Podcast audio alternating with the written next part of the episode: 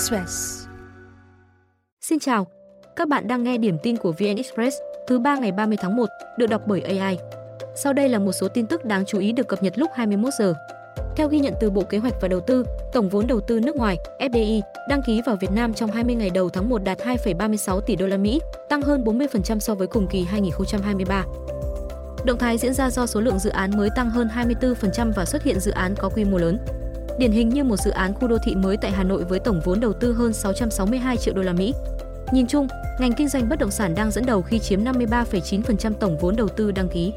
Theo sau lần lượt là công nghiệp chế biến, hoạt động chuyên môn, khoa học công nghệ và bán lẻ. Trong đó, Singapore là quốc gia dẫn đầu với hơn 1,4 tỷ đô la Mỹ. Theo sau là Nhật Bản, Samoa, Trung Quốc đại lục, Hồng Kông. Theo dự báo của hãng dữ liệu We Research, dòng vốn FDI năm nay vẫn duy trì ở mức cao, song có thể chịu áp lực khi áp dụng thuế tối thiểu toàn cầu có hiệu lực từ đầu năm nay. Mới đây, góp ý với Bộ Công Thương về dự thảo nghị định phát triển điện mặt trời mái nhà, Liên đoàn Thương mại và Công nghiệp Việt Nam nói, việc lắp đặt điện mặt trời còn nhiều vướng mắc do thủ tục chưa rõ ràng và áp dụng khác nhau tại các địa phương. Cụ thể, theo dự thảo của Bộ Công Thương, người dân, doanh nghiệp khi lắp điện mặt trời mái nhà phải nộp hồ sơ xin phép Ủy ban nhân dân tỉnh, nhưng không nêu rõ trường hợp nào được chấp thuận hoặc không. Hay các thủ tục về xây dựng, phòng cháy chữa cháy, bảo vệ môi trường với điện mặt trời mái nhà cũng chưa rõ ràng và áp dụng khác nhau tại các địa phương. Điển hình như, có địa phương coi điện mặt trời mái nhà là công trình xây dựng, trong khi nơi khác coi đây là thiết bị lắp thêm, dẫn đến thủ tục áp dụng khác nhau. Từ đó, đơn vị này cho rằng Bộ Công Thương cần giả soát các quy định khi sửa để thống nhất. Tại tờ trình gửi chính phủ hồi giữa 2023, Bộ Công Thương từng đưa ra các mô hình phát triển điện mặt trời mái nhà, nhưng khẳng định chỉ khuyến khích tự dùng tại công sở, nhà ở. Sau thất bại 2-1 trước Uzbekistan ở vòng 1/8 ASEAN Cup trên sân Anjanub vào chiều nay, Đông Nam Á chính thức xẹt bóng đại diện ở ASEAN Cup năm nay. Trước đó, Thái Lan là đại diện Đông Nam Á chơi thành công nhất tại ASEAN Cup 2023 khi bất bại và lần đầu giữ sạch lưới sau vòng bảng. Họ xếp nhì bảng F bằng việc hạ Kyrgyzstan 2-0 và hòa Oman, Ả Rập Saudi với cùng tỷ số không đều. Cùng lúc, Uzbekistan cũng trải qua vòng bảng với thành tích bất bại và xếp thứ nhì. Hôm nay, Phó Chủ tịch Hội đồng An ninh Liên bang Nga Medvedev nói Nhật Bản sẽ phải từ bỏ yêu sách lãnh thổ đối với nhóm đảo tranh chấp nếu muốn ký hiệp ước hòa bình với Nga. Cụ thể, việc ký hiệp ước hòa bình với Nga sẽ đi kèm với điều kiện thảo luận về quần đảo Kurin và duy trì các biện pháp trừng phạt.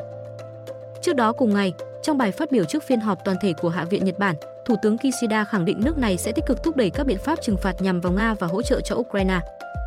Liên Xô kiểm soát quần đảo Kurin trước khi Thế chiến thứ hai kết thúc, trong khi Nhật Bản sau đó tuyên bố chủ quyền và gọi khu vực này là lãnh thổ phương Bắc.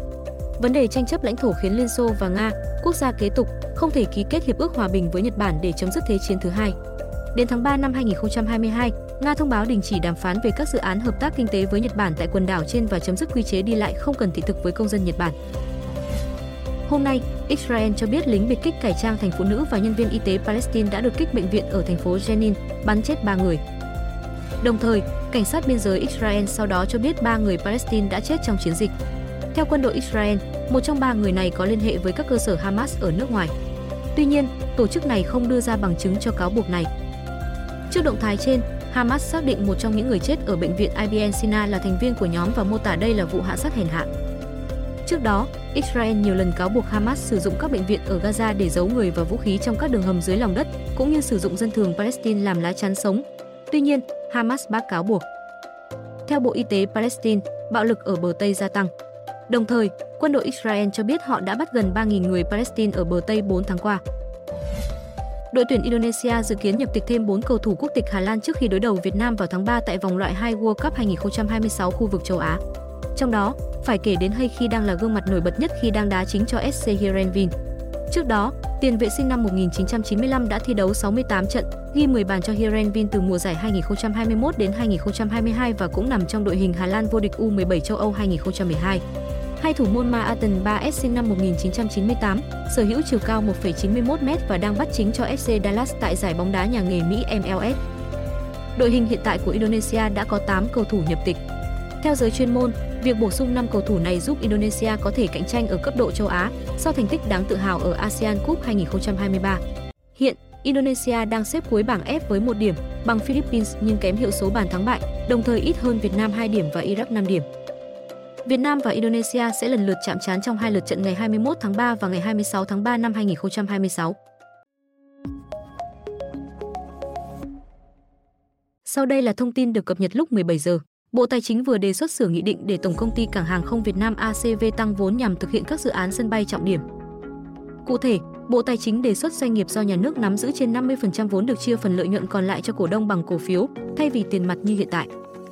Theo bộ này, nếu không được tăng vốn bằng trả cổ tức bằng cổ phiếu, ACV sẽ không đáp ứng nhu cầu vốn để hoàn thành đúng tiến độ đầu tư, xây dựng, đặc biệt là dự án cảng hàng không quốc tế Long Thành giai đoạn 1.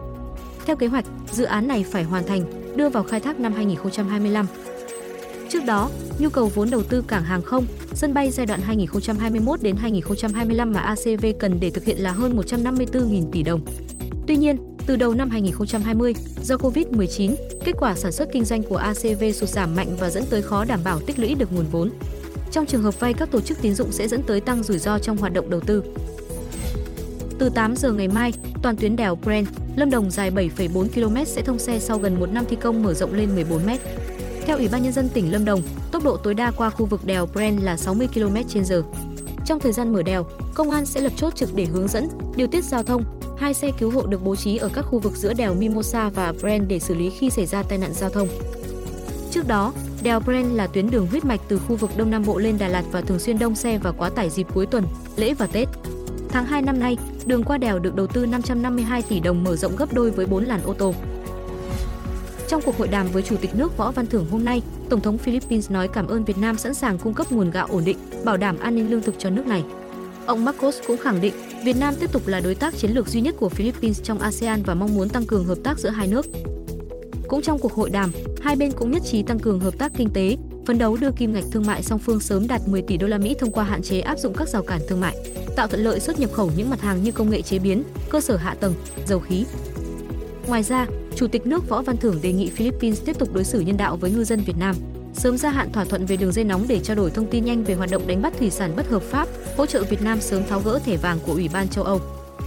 Sau hội đàm, hai bên ra tuyên bố báo chí chung và tổ chức lễ trao đổi các văn kiện hợp tác trong lĩnh vực nông nghiệp, thương mại gạo, hợp tác biển và văn hóa. Theo thông tin từ Sở Giáo dục và Đào tạo Thành phố Hồ Chí Minh hôm nay, trường Tân Phú, quận Tân Phú thưởng Tết cao kỷ lục trung bình 28 triệu đồng mỗi giáo viên và cao nhất 150 triệu. Cụ thể, đơn vị này chi thưởng 2 đến 3 tháng lương cho giáo viên, tùy theo mức hoàn thành công việc, xuất sắc, giỏi, hoàn thành. Nhìn chung, toàn trường có 124 giáo viên. Ngoài ra, với mỗi 5 năm gắn bó, họ được tặng thêm một chỉ vàng. Theo lãnh đạo nhà trường, chăm lo Tết là một cách để trường giữ chân, thu hút người giỏi, tạo động lực để thầy cô gắn bó với nghề.